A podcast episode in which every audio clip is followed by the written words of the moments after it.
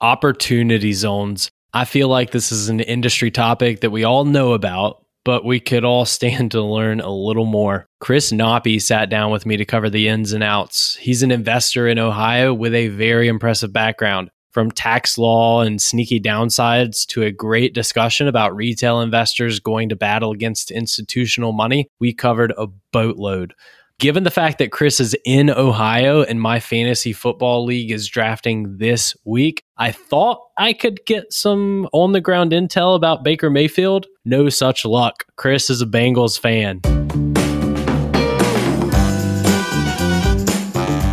You're listening to the Real Estate of Things podcast.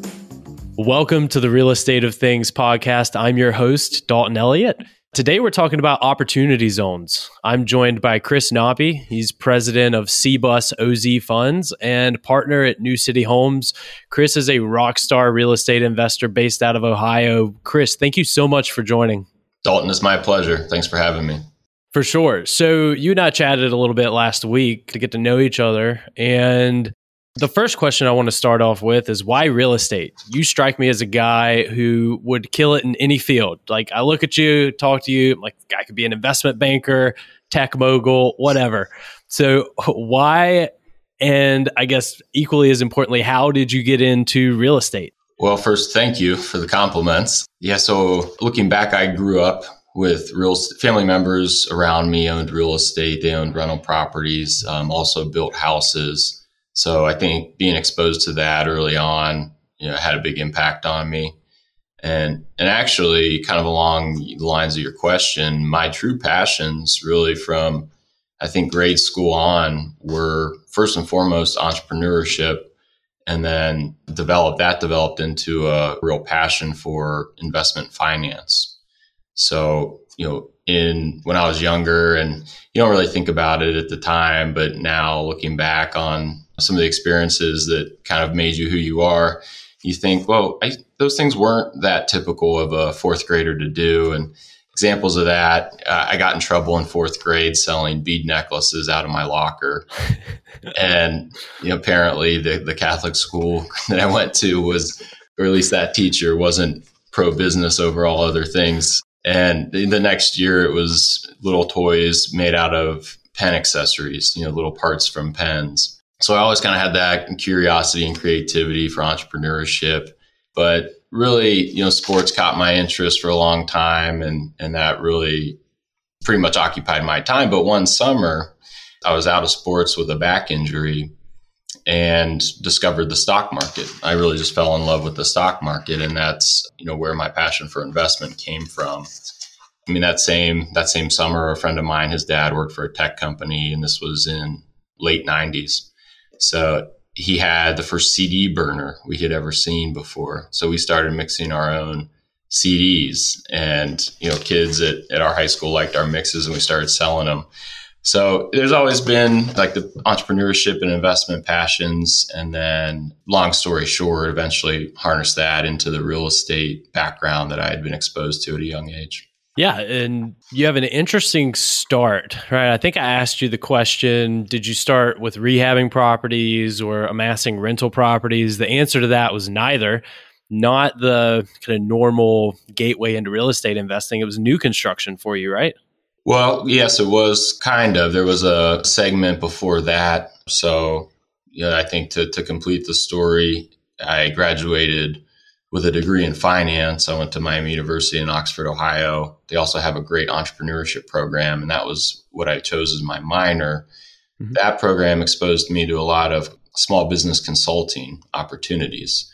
And when I was trying to contemplate what I wanted to do after school, really I wanted to start my own business, but I didn't know if I was ready to do that and I didn't know what that would be. So I was drawn to interviews with corporate consulting companies based on my experience with small business landed a job with Deloitte Consulting, which was a great, great opportunity for me. Got to travel around quite a bit. But two years into that, I, you know, I really, it was this interest in investment that was really driving me and I wasn't getting the exposure I wanted to to those industries, to real estate or financial services. We were I was being in the Midwest, stationed in the Midwest, I was being put on manufacturing projects and Healthcare was another big one that, that we worked in. We, we did some merger activity, but you know, I started doing a stock fund for friends and family just to appease my interest. And I started, you know, that really just whet my appetite actually. So I was contemplating careers in asset management, mutual fund companies, stock portfolios, things like that. And that's when I got a call from a family member who was running a, a rehab lending business. And the, you know, this was back in 2006. So, and I, I guess late 2006, early 2007. So now people listening to this podcast probably understand what I'm talking about. I mean, these are, it's now been a business model that's been embraced by large institutional companies. But back then it was dominated by mom and pop businesses. They were called hard money lenders, and they were mm-hmm. lending to rehabbers or flippers. Uh, the issue that this family member was having was that the the main employee managing his loan company had left and left on short notice. And so the pitch to me was come and run this company and help me grow it nationwide. And I, you know, I wasn't sure that that was the avenue I wanted to go. I wanted to do more you know, investing on my own.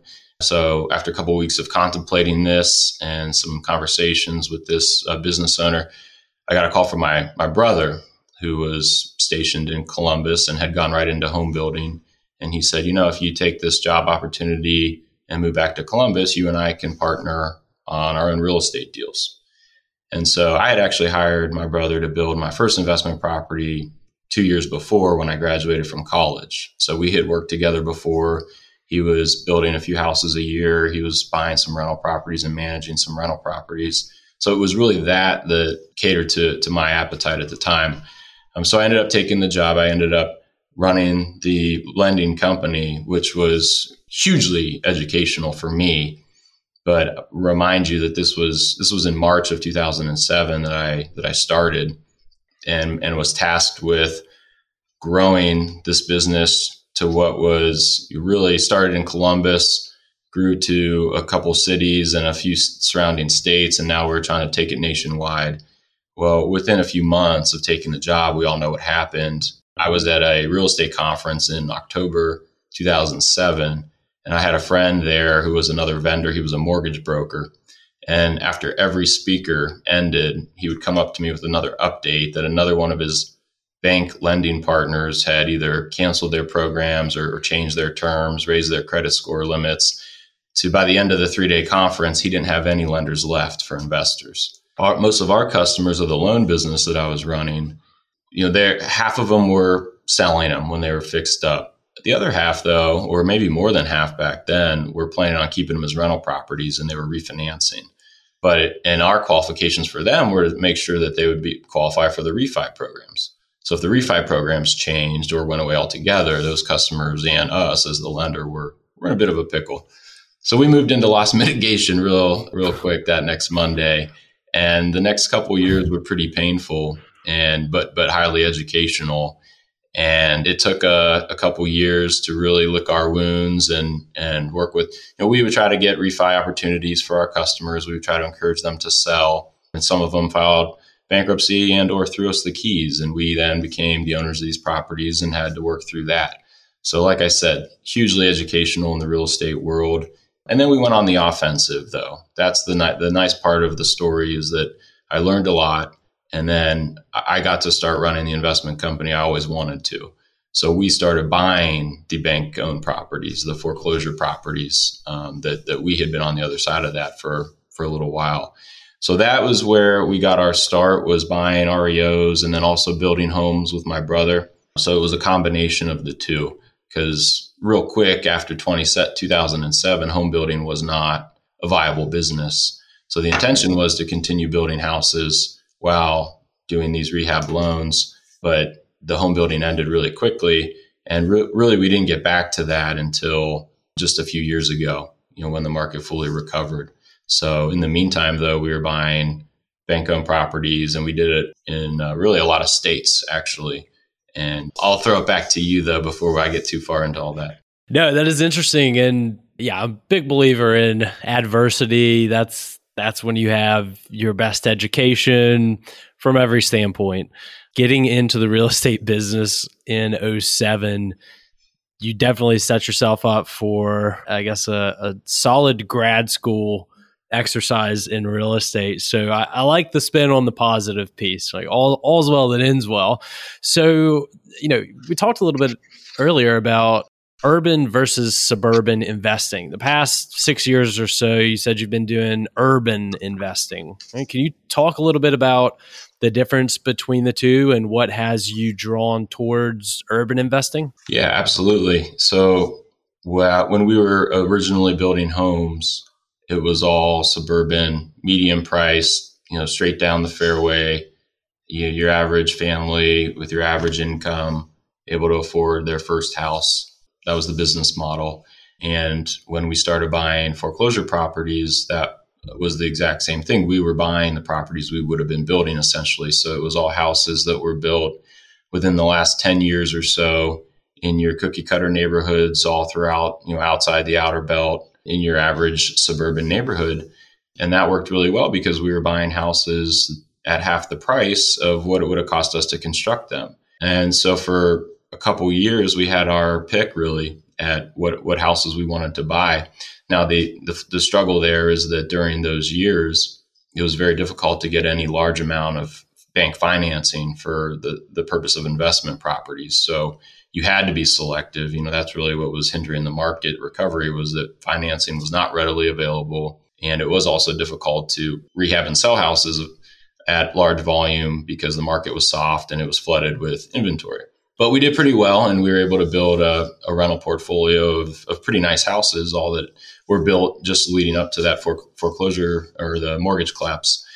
But what happened next, and this is really interesting, is uh, all of a sudden, as you got into the, the years of recovery after that, we found the competition coming back, or for the first time in a few years, really, we competitors emerged, and it wasn't your your next door neighbor competitor; it was Wall Street backed firms were showing up at the local foreclosure auctions and and bidding against us, and that was something new. It was really something new to the world because Wall Street had never been interested in single family homes before. And now it continues to be a really a growing market class for them or an asset class for them. There's now publicly traded companies that only do that. So we were on the ground floor of that happening. So, and of course, they had more money than we did and could borrow money at cheaper rates than us. So it's, you know, it's kind of the theme of, I think, my career so far is just adjusting to what is in front of you. And so our, our options were well, we either pay too much for the house and lose money, or we don't buy the house anymore and, and we pack up shop and go home, or we figure out another way around it. So we started just working around them. We learned their criteria. They, in order to, to operate at scale that they were doing, they had very strict criteria. Their buy box is now the, the industry term. Yeah. So anything that was 15 years old or newer, so a 16 year old house they would pass on, a 15 year old house they would buy same neighborhood, same everything else. Certain school districts they they wanted to avoid heavy rehabs. They were not interested in. They learned that the hard way, I think, early on. Yeah. And so, as a local investor, we had local knowledge on our side. We had experience in our city. We had good vendor connections, and we also weren't afraid of construction. You know, from a new construction background, we would tackle a heavy rehab. And so we started buying homes that were more than 15 years old or needed heavy rehab. You know, and we were able to keep ourselves busy for several years doing just that. And I think I touched on it earlier, but we also started buying out of state. And we did that in a pretty big way, actually, for a few years. And what we were doing as the central Ohio market became more competitive, we noticed that other states and cities had a delayed a delayed flood of foreclosures just due to their the way their judicial systems worked. They had a backlog they were still working through. So while inventory might have been tighter in our market, we found that certain markets on the East Coast, for example, we were still able to buy bank owned properties at a discount and, and quickly resell them at a profit. So we we grew that business for a number of years until net, nationwide the the foreclosures just started to dwindle and we didn't want to be the outsider competing against locals you know when the market really gets hot nor do we want to be doing heavy rehabs from far away lesson learned from from wall street so that's when we started really looking at urban neighborhoods. I had lived in an urban neighborhood just outside of downtown Columbus for, uh, well, it's at that time maybe eight years or so. And my brother also had lived downtown. Some of our staff at the time, recent graduates uh, from Ohio State and whatnot, they lived in the urban neighborhoods. And we just, I, I mean, I noticed the urban neighborhoods were just well, I, I, take a step back. One or two urban neighborhoods that were the arts district, the entertainment district, with the with the restaurants, the bars, the art galleries, those were thriving. Mm-hmm. Uh, but I also noticed that neighborhoods in close proximity, we're talking a half mile away, were not. They were still depressed, and you know, people, no one was investing in any of those neighborhoods other than the the typical low end rental, you know, type of landlord that uh, wasn't really driving the market or changing changing the market in any way. And the larger Wall Street firms that we were competing with in the suburbs were not interested in those neighborhoods, at least not at scale. Not the you know a couple of them tried, but they nothing sustainable. So you know that, that was a major a major business pivot for us. Again, was you know first we just kind of stuck our toe in the water, doing a few deals in the urban neighborhoods, and then we started getting more and more heavily involved to the point where we just said, look, this is, you know, inventory in the suburbs is so tight. There's so many older homes that need renovated in the city, foreclosures are not. You know, the, you can just, there's homes that need to be fixed up. And, and that's what really drove us into doing that. And, and after we be, became more established in, in doing that business model, we found, you know, I personally found that when you invest heavily in a concentrated area and, and you notice a positive change being made, you know, you can actually change a block and over time change a neighborhood, improve it for the better, either, you know, remove the boarded up blight, which then led to crime, you know, and so all of a sudden the it's cleaner, it's safer. You know, that was more rewarding to me professionally and also on a personal level and interestingly enough, and, and now not surprising, our staff got into it. And when we were just buying random suburban properties and you're taking the ugliest house on the street and making it the not ugly house on the street, it's all about repetitive and bottom line. And, you know, it's a business and you're, you're making a positive contribution, but it's, it's, it's very scattered. But what we are doing now is really involved. We moved our office down to one of the larger urban communities that we invest in, which is also an opportunity zone. And we did that before opportunity zones even came out. We, we, we wanted to do this before that. And now, as you know, we're, we're heavily into opportunity zone investing.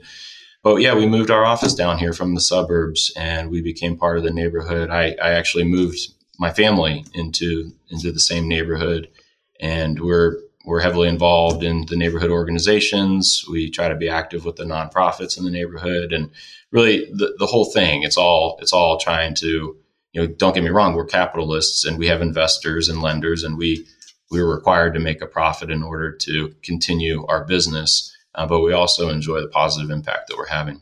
Right. I want to spend probably the bulk of our time diving into that part of your business. But one thing that you mentioned that I I want to really drive home is a question that has come up at the past couple conferences I went to. I went to an SFR conference in Miami a couple months, maybe two months ago at this point, and then right after that, a multifamily one in Atlanta. And there was a lot of talk about like us versus institutional investors, right? There's this big war that seemed to be setting up on every stage at every one of those conferences.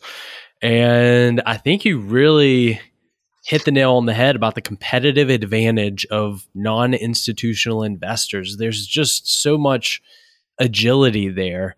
You mentioned, you know, if a house is over 15 years old, these are hard lines that you're making your buy box uh, whenever you're buying hundreds or getting into the four figures of a tranche of properties at a time you're not looking property by property. You are potentially analyzing properties from you know the 40th floor in a building in Manhattan versus boots on the ground like you're talking about you moved your family to where you invest.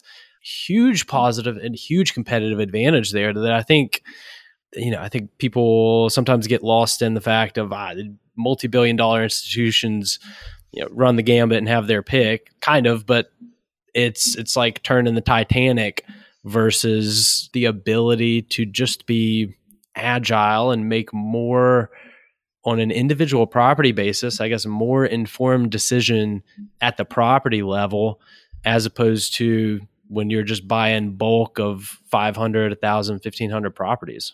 Yeah, I think that's a good point. I mean, I yeah, I've been around a lot of smaller entrepreneurial investors and, and I've also interacted with the larger institutions and it does tend to be a little bit of us versus them and and the institutions want to get to know how the smaller operators do it because they're trying to improve their business and pick up tips and I give them a lot of credit when they first jumped into the market. The criticism was oh, you'll never be able to do that to scale. It's never been done before. It was a lot like actually this is goes way back but if you it's funny because it's you know these people are still alive today but for looking at you on the screen and, and knowing about you you're younger than me and and I I wasn't professional at this time at this point in time but it wasn't that long ago before the mortgage backed security became invented mm-hmm. and at that time people said there's no way that you would be able to do that to scale who's going to buy a bond backed by individual homeowner loans how are you going to rate those how are you going to know who's going to default and who's not? You're crazy. So, but Wall Street figured it out. And, you know, it really fueled what we know is the mortgage market today. And, you know, things got a little crazy back in the mid 2000s as far as underwriting. But today that's been corrected and, and underwriting's pretty sound. And our really, our uh, economy revolves around that type of invention. And I think the same thing goes for single family home investing. Give it enough time and enough money to figure out your mistakes. They, they are, they're figuring it out. So they were trying to manage things from afar. They were trying to do heavy rehabs. That was very difficult. They've adjusted and they can't do it all, which leaves room for smaller operators like myself and, you know, some of the, the other friends I have in the business uh, but but yeah, they figured it out and they've got their their business now. Are there there's still disadvantages that they have? You know, you in order for them to get their economies of scale to really make up for their size, they've got to have their customers call. I, I don't know if they all still do it this way, but there wasn't local property management. You, you call an 800 number and you might be in Columbus and you're talking to someone in Chicago.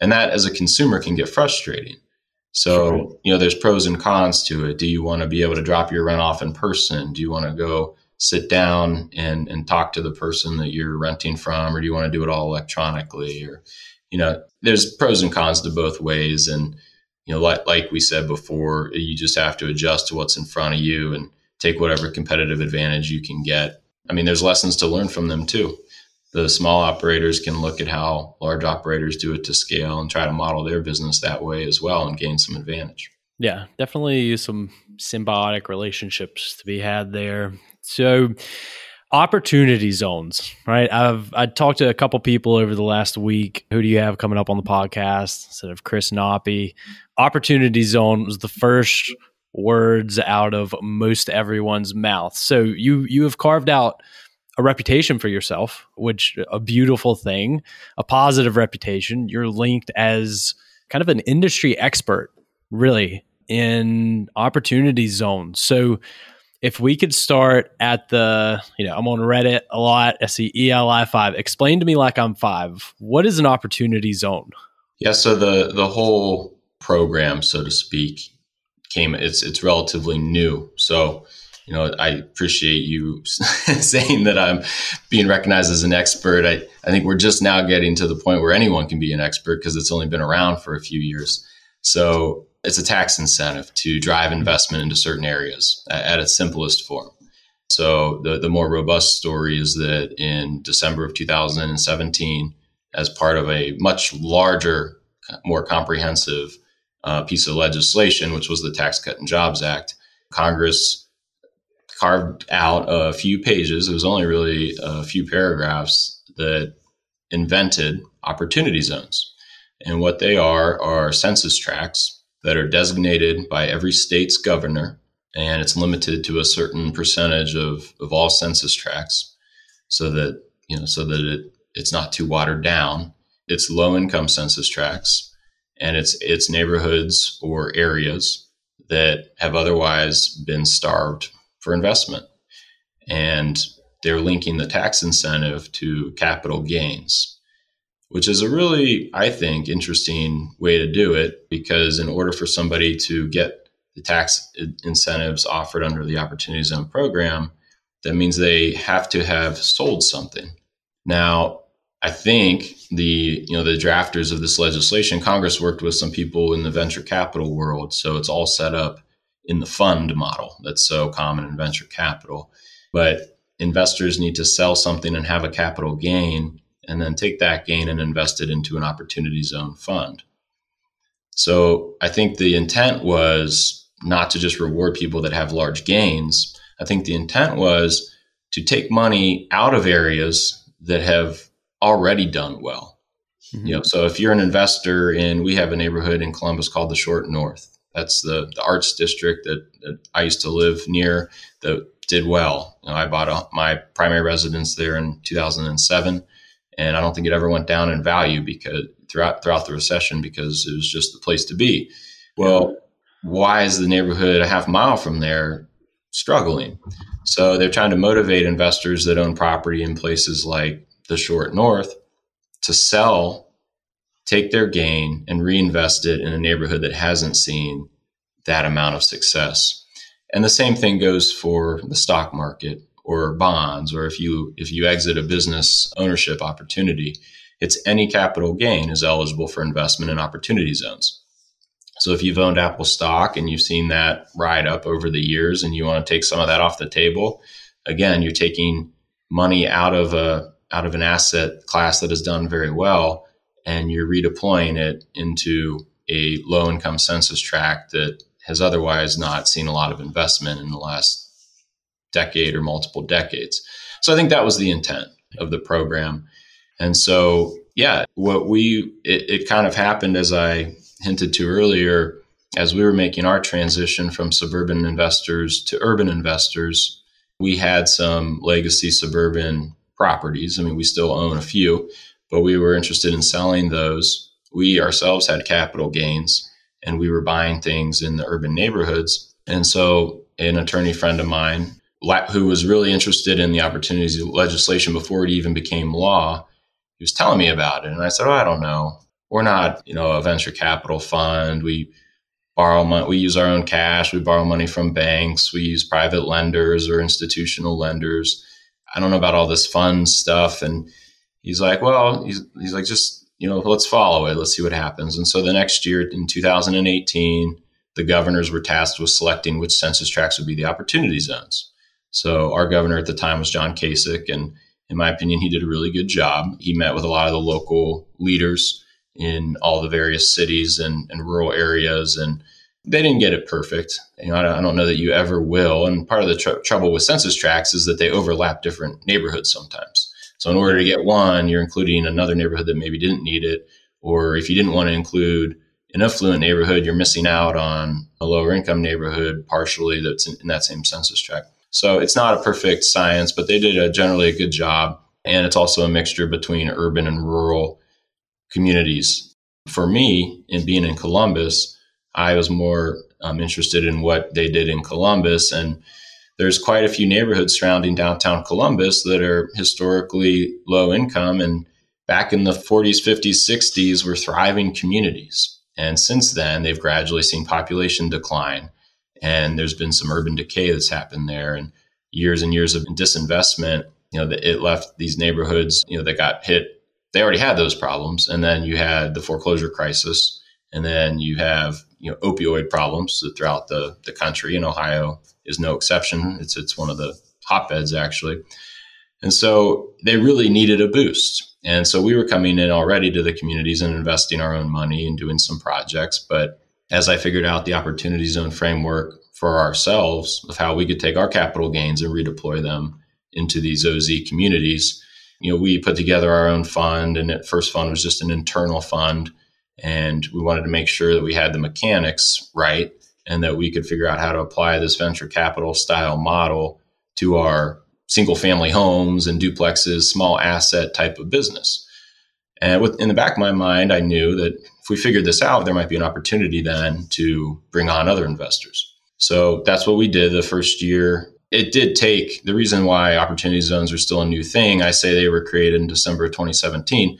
Uh, they weren't actually selected until 2018. And then the Treasury Department is tasked with interpreting the laws of Congress when it comes to tax legislation. So the IRS is the regulator, but the Treasury Department is really who sets the tone. And they had a whole year of figuring out okay, there's only four paragraphs of legislation here. What does that actually mean in, in the complicated world of real estate and venture capital? And does this work? Does that not work?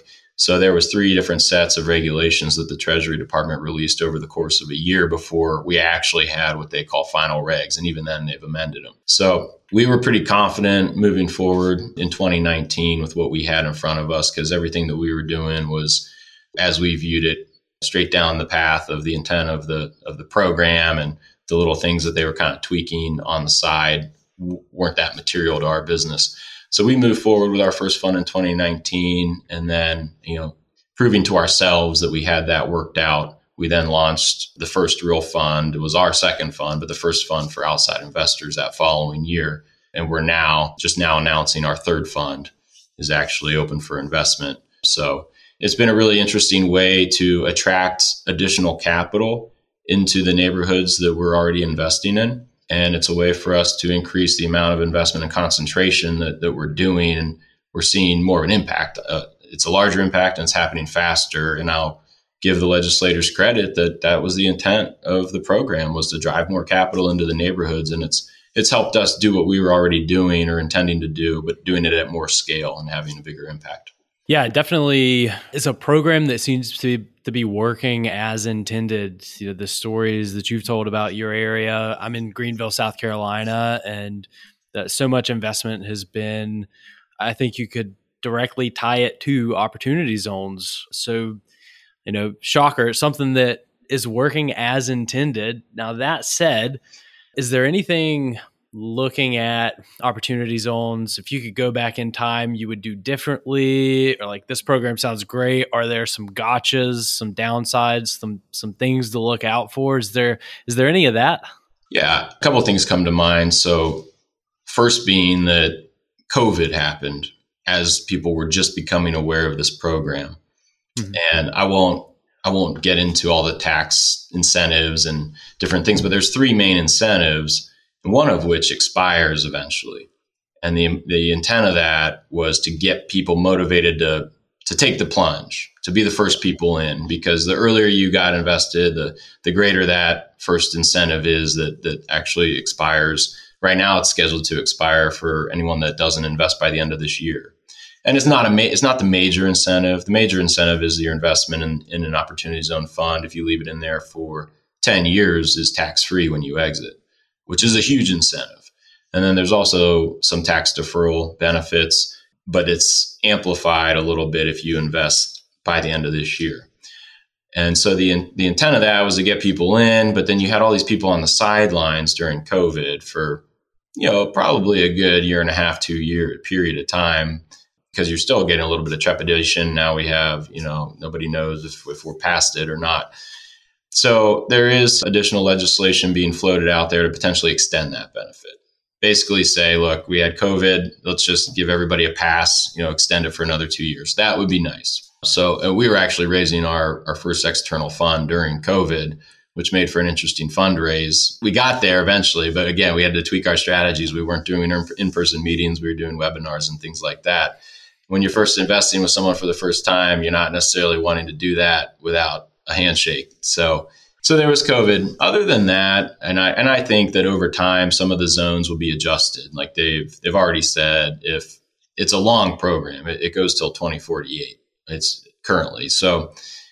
It 10 years down the road, if one census tract is so successful that it no longer needs the extra boost, they can redesignate another census tract. So that would be good. There's also some legislation saying, well, let's it's it's working. The program's working. Let's just expand it a little bit. Let's add some more census tracts without taking away any of the existing ones.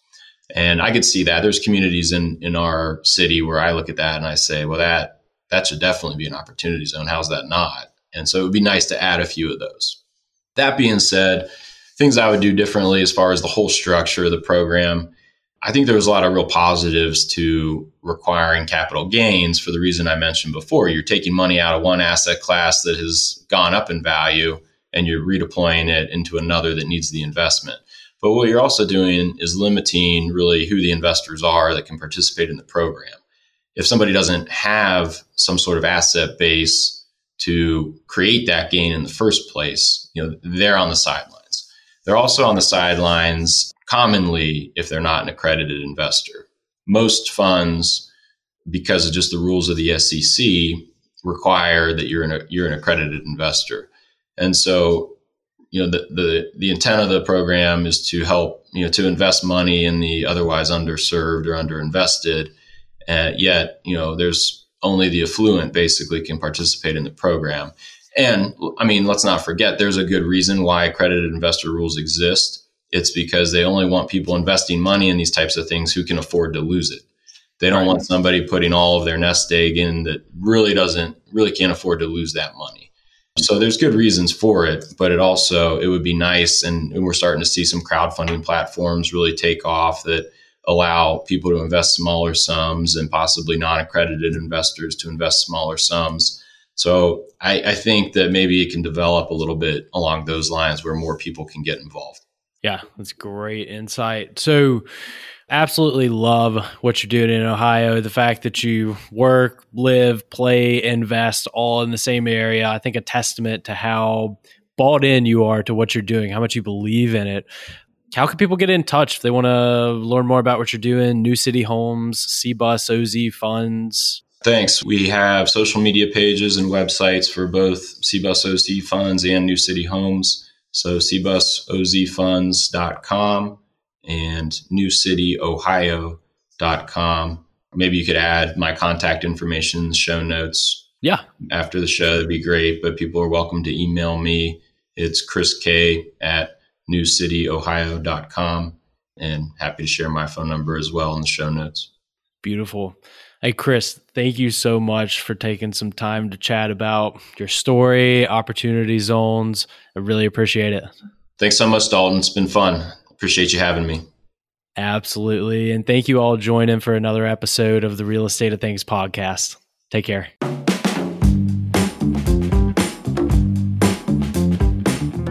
Are you a real estate investor looking for the right lender that can finance all your deals and help you scale?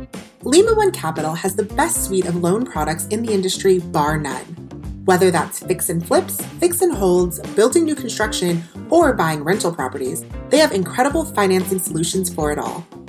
A reliable, common sense lender is one of the most important parts of your investment team, and that's exactly what you get with Lima One. Let Lima One Capital show you how they've helped thousands of real estate investors scale and increase their wealth.